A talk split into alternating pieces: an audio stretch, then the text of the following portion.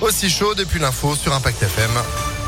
Avec vous, Sandrine Ollier, bonjour. Bonjour Phil, bonjour à tous. À la une, les élections législatives et c'est désormais officiel.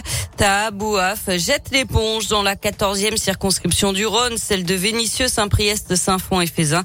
L'information a été confirmée par le député La France Insoumise Alexis Corbière ce matin sur France 2. Sa candidature faisait polémique. Le journaliste militant a été condamné par le passé pour injure raciale. Dans un communiqué publié cette nuit sur les réseaux sociaux, il a dénoncé une tempête d'attaques sans précédent. Il évoque des insultes et des menaces de mort. Il dit ne plus arriver à se battre. On ne sait pas pour l'instant qui le remplacera pour la candidature de la nouvelle Union populaire écologiste et sociale.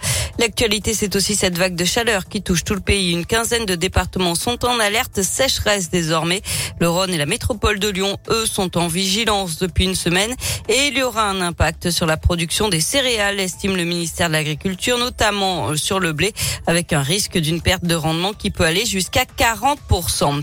L'homme soupçonné d'un féminicide à Lyon présenté au parquet de Grenoble aujourd'hui pour une éventuelle mise en examen.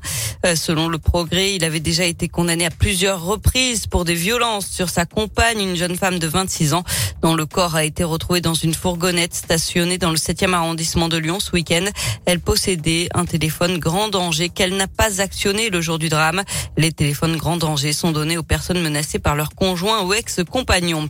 À Lyon, le collectif La Guillotière en colère porte plainte contre la ville et la métropole pour insalubrité en cause des poubelles non ramassées, des ordures qui s'entassent et des odeurs épouvantables pour les riverains. On passe au sport avec du foot. Les anciennes gloires de l'OL face à une sélection de célébrités. C'est l'affiche du match des héros ce soir à l'OL Stadium.